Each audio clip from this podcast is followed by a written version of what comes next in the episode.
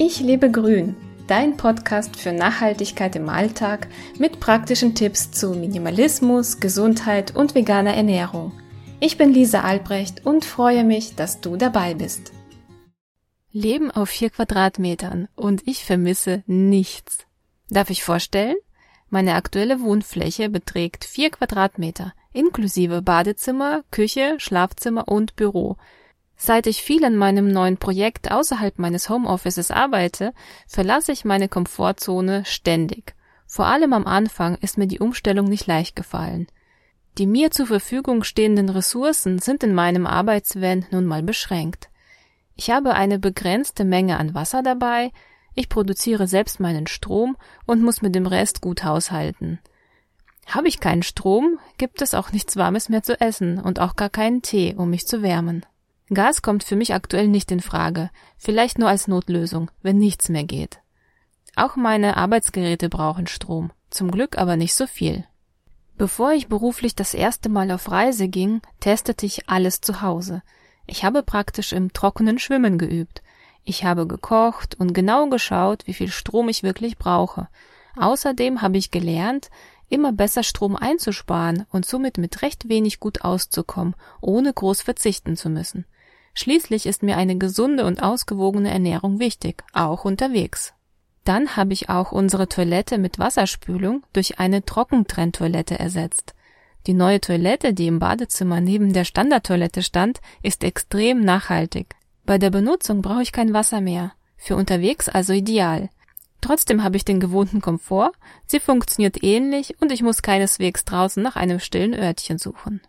Die Wäsche lernte ich bereits zu Hause per Hand zu waschen. Vor allem beschäftigte ich mich mit der Frage, wie man die Wäsche mit möglichst wenig Wasser und wenig Waschmittel trotzdem sauber bekommt. Ich kaufte mir eine kleine mechanische Waschmaschine, die ich eher zum Einweichen und Schleudern benutze.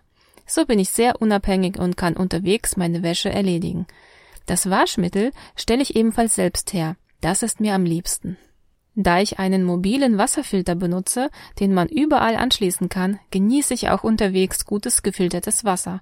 Ich habe keine Angst, meine drei 20 Liter Tanks an verschiedenen Orten nachzufüllen. Ich weiß, mein Wasser hat eine sehr gute Qualität, denn Verunreinigungen werden herausgefiltert, ganz egal, wo ich mich befinde. Dieses Wasser, das ich dabei habe, benutze ich auch natürlich für alles. Ich habe keine Dusche. Mit einer Katzenwäsche lässt sich aber alles gut erledigen. Für das Waschen meiner langen Haare brauche ich tatsächlich nur 1,5 Liter Wasser. Gut, dass ich schon viele Jahre vorher meine Haarwaschroutine verändert habe. Ich wasche meine Haare nur einmal in der Woche. Wenn sie etwas fettig werden, hilft ein ökologisches Trockenshampoo und ich kann noch weitere zwei bis drei Tage ohne Haarwäsche auskommen. Zum Abspülen läuft das Wasser aus dem Wasserhahn wirklich minimal. Auch benutze ich kaum bis gar kein Spülmittel.